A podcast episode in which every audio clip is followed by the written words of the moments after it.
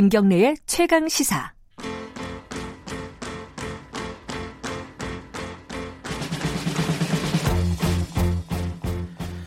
우리 사회의 중요한 이슈를 진보의 시각으로 들여다보는 진보의 향기 시간입니다. 오늘부터는 김기식 전 금융감독원장과 함께하겠습니다. 안녕하세요. 예, 안녕하세요. 오랜만이십니다. 예, 오랜만입니다. 방송 출연도 지금까지는 거의 안 하셨어요, 그죠? 예, 제가 언제 했는지 기억이 안 날 정도로 됐습니다. 아니 근데 이 전 금융감독 원장이라고 부르면은 조금 불편하지 않으세요? 뭐 옛날 기억도 나시고? 예, 저한테 제일 익숙한 거는 참여대 사무처장이고요. 그 다음에는 뭐 국회의원이고. 아. 예, 최근에는 더미래 연구소에 지금 정책위원장으로 있는데요. 아. 네. 그러면 그 직함으로 소개해드리는 게 맞겠네요. 현 직함이 예, 있으시니까요, 그죠? 예. 네. 그, 그동안 어떻게 지내셨죠? 그때가 언제죠? 그, 자진 사퇴하신 게? 4월 달이고요. 예. 그 뒤에 제가 이제 가을, 작년 가을에 예. 원래 있었던 더미래 연구소에 정책위원장으로 복귀해서 아, 지금은 그랬군요. 이제 정책 보고서 만들고 이런 음. 일들에 주력하고 있습니다. 이 밖으로 노출이 없으셨을 뿐이지 계속 그 정책 활동을 하셨던 거군요. 예, 저는 뭐 정책 관련된 일은 계속 꾸준히 하고 있습니다. 음, 네. 그 더미래 연구소 정책위원장으로 복귀를 하셨다고 했는데 더미래 연구소 약간 낯선 분들도 있을 거예요. 소개를 간단하게나마 해주시죠. 예, 그 19대 국회의원이었던 민주당 소속의 그 좀 진보 개혁적인 성향의 의원들이 더 좋은 미래라고 하는 의원 정책 모임을 네. 만들었고요. 일종의 정치 조직인데요. 어, 거기서 출자를 해서 만든 연구소가 이제 더미래 연구소입니다. 음. 이제 우리가 보통 정치 정당을 보면 뭐 맨날 개파 정치한다 예. 이런 얘기를 하는데 19대에 들어왔던 초선들이 중심이 돼서 이제 정책과 노선 또 국민을 위한 비전을 중심으로 정치가 이루어져야 된다 이런 차원에서 더 좋은 미래를 만들면서 그것을 뒷받침할 수 있는 연구소 일종의 싱크탱크를 만든 겁니다. 음, 당의 공식적인 싱크탱크는 아니죠? 아, 예, 전혀 아닙니다. 아, 그냥 그 의원들끼리 예, 독립된 만든... 민간 재단 법인입니다. 음, 그렇군요. 거기서 최근에 어, 내신 보고서 중에 원래 김식 그 지금 뭐라고 해야 되죠? 정책위원장께서 예, 예. 이 금감원장을 하실 때 네. 추진했던 게 금감원의 독립이잖아요. 예, 어, 금감원장 때는 아니고요. 예. 제가 19대 정무위 의원을 4년 예. 내내 했었는데요. 예. 그때 이제 소위 어, 금융에 있어서 정책과 감독을 분리하자라고 예. 하는 차원에서의 이 법안도 냈었고 그걸 추진했었고요. 어, 대선 때도 이제 대선 공약 작업을 하면서 예. 어, 금감원이 이제 감독 영역에 있어서는 좀 독립될 필요가 있다라고 하는 주장을 해왔습니다. 그, 런 관련된 보고서를 더미래 연구소에서도 이번에 또 내셨다고요? 아니 이번에 낸 것은 어, 이 정책 금융기관 예를 들면 예. 산업은행이라든가 수출입은행, 네. 무역보험공사 이런 이제 정책 금융기관의 어떤 통합형 체제로 재편하자라고 음. 한 건데요. 어, 첫 번째 이유는 우리나라 정책금융기관들이 어, 난립을 하다 보니까 그 중복되는 게 많습니다. 예를 들어서 네. 수출 관련해서는 수출입은행과 무역보험공사가 중복된 업무를 네. 하고 또 보증 관련해서는 신용보증기금과 기술보증기금의 업무가 아, 중복되고 또 주택 관련해서는 주택금융공사하고 주택도시보증공사하고 업무가 겹치니까 예. 비효율성이 높아진다. 그래서 이런 중복성을 해소하고요.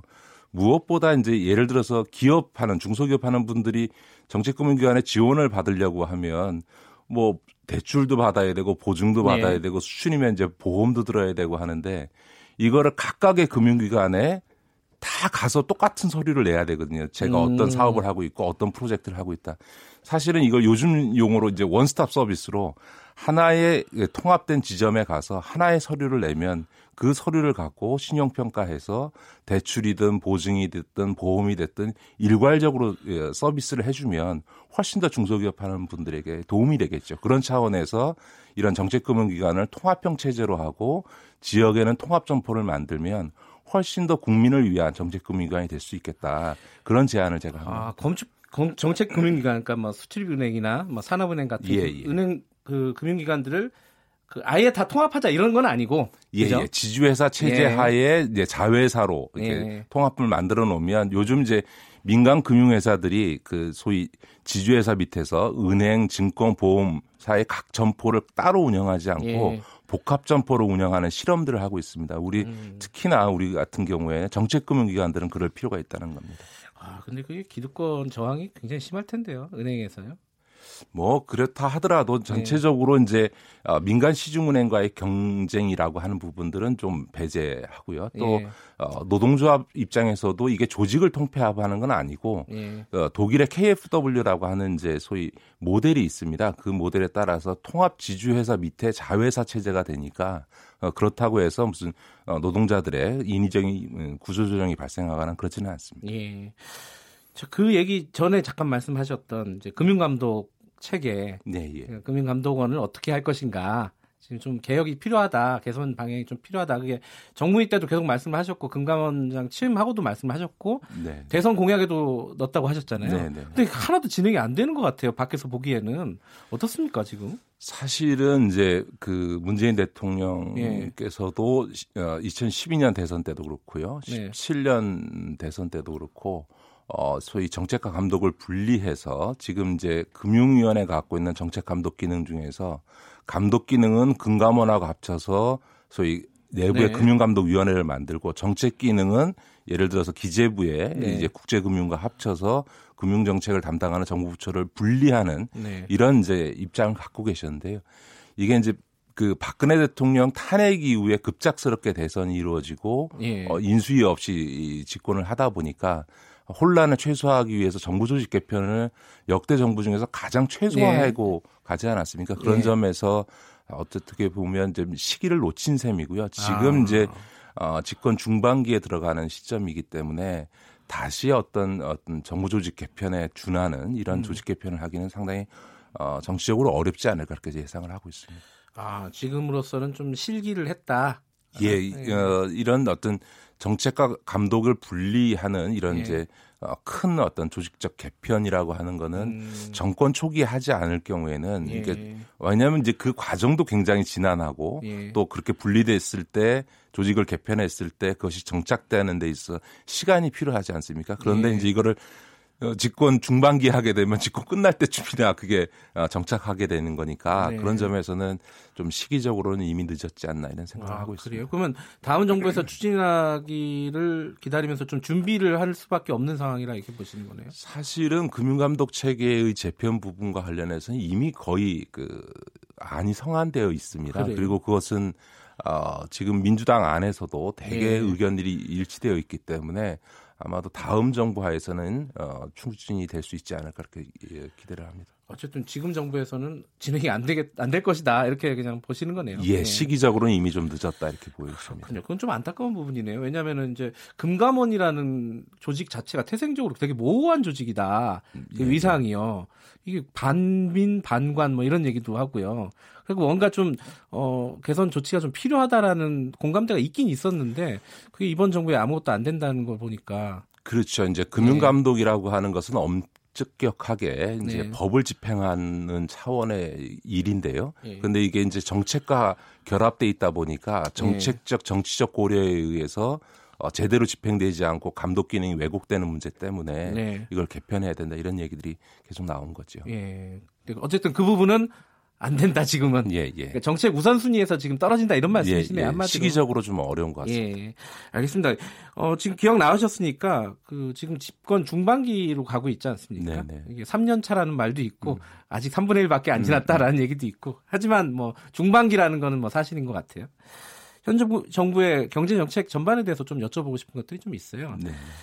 이 소득주도 성장에 대한 논란이 굉장히 컸잖아요. 네, 네. 약간 이제 한 발 떨어져 계셨었는데 네네. 지난 한 1년여 동안에 음. 어떻게 보셨습니까? 이 소득주도 성장에 대한 노, 논란에 대해서는 소득주도 성장 자체는 전혀 문제가 안 되죠. 옳은 네. 얘기죠. 왜냐하면 네. 성장이 이루어지면 당연히 국민의 소득이 늘어나야 되는 거고 또 국민의 소득이 늘어나야만 소비가 늘어나서 가뜩이나 어려운 중소기업이나 자영업 하시는 분들이에게 이제 경기가 좋아지는 효과를 낳기 때문에 예. 우리는 이제 대개 경제가 성장하면 수출 대기업만 잘 되고 나머지는 지금 안 되는 성장의 효과를 나눠 갖지 예. 못하니까요. 그런 점에서 보면 소위 아, 소득주 성장의 방향은 옳다고 생각합니다. 예. 다만 하나는 이 소득주도 성장의 방향이 옳다고 하더라도 이런 최저임금 인상이라든가 52시간 노동제 같은 것들이 방향이 옳아도 현실에서 그걸 적용할 때는 네. 부작용들을 최소화하기 모든 정책에는 부작용이 없을 수 없거든요. 그 네. 부작용을 최소화하기 위한 보안 장치들을 예. 좀 어, 미리 만들어서 어, 미리미리 했어야 되는데 그런 부분에 있어서 조금 어, 아쉬움이 있고요.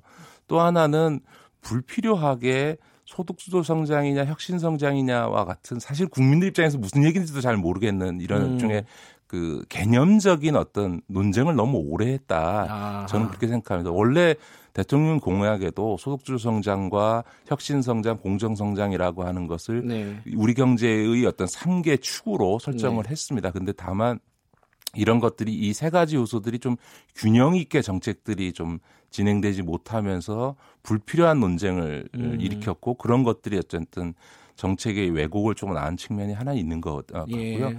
또 하나는 이제 혁신 성장 부분에 있어서는 말은 좋은데 그것에 있을 뒷받침하는 구체적인 어떤 산업 정책이랄까요? 이런 것들이 어, 제대로 마련되지 못했다. 사실은 이런 혁신 성장은 관료들에 의해서 많이 제기가 됐음에도 불구하고 대통령도 지적을 했습니다만 혁신 성장 좋은데 구, 체적으로 뭘 하자는 거냐라고 음. 하는 빨리 구체적인 정책 갖고 와라 이거 대통령이 몇번 지적하지 않으셨습니까? 네. 이제 그런 어떤 구체성, 어, 어떤 실효성 이런 문제들이 좀 그 비판받는 지점이 아닌가 싶습니다. 추상적이고 개념적인 논쟁들이 좀 너무 길었다 이런 말씀 그렇습니다. 사실은 이게 음. 소득주 성장이나 포용 국가나 이런 다 좋은 말인데요. 네.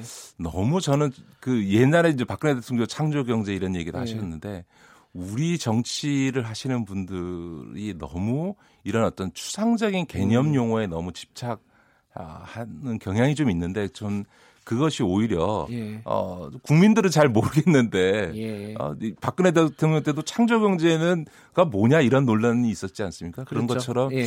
저는 너무 이런 개념적인 용어에는 집착하지 않는 게 좋다 음. 이렇게 생각합니다. 그거랑 좀 맥이 같은 얘기일 수도 있고 좀 다른 얘기일 수도 있는데요. 최근에 그러니까 소득주도 예. 성장 논란이 파도가 한번 지나간 다음에 어, 문재인 대통령이 어, 경제인들 그러니까 특히 뭐 이제 기업인들 예. 중심으로 해서 많이 이제 만나고요 대면 접촉을 하고 최근에 뭐 예타 면제 같은 사업을 대거 발표를 하고요. 네. 뭐 이런 약간 어 진보 쪽 입장에서 보면은 약간 후퇴하는 느낌을 주는 그런 시그널들이 있었어요. 네. 이 부분은 어떻게 보세요?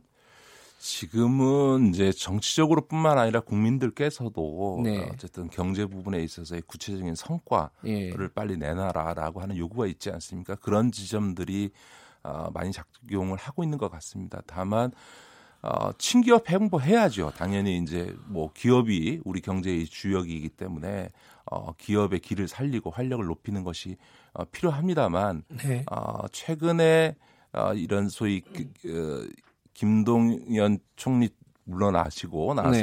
홍남기 부총리와 윤종원 경제수석이라고 하는 경제축이 형성된 뒤, 뒤에 이 소위 이른바 친기업 행보가 저는 중소기업 중심으로 이루어진다면 뭐 음. 뭐별 논란이 없었을 텐데 좀 재벌 대기업 그것도 네. 어, 정부 여당의 주요한 관계자들이 재벌 총수들과 함께 어떤 현장에서 이렇게 예. 나타나서 행보를 하고 이런 이런 모습들이 어, 이게 과거와 같이 또 네. 재벌 중심의 경제 정책으로 회귀하는 거 아닌가라고 하는 어떤 어, 우려 내지는 비판을 네. 어, 받고 있는 것이 아닌가 그런 점에서는 어, 이 정부 관계자들이 좀 경계해야 될 필요가 있다 이렇게 생각하고요. 네.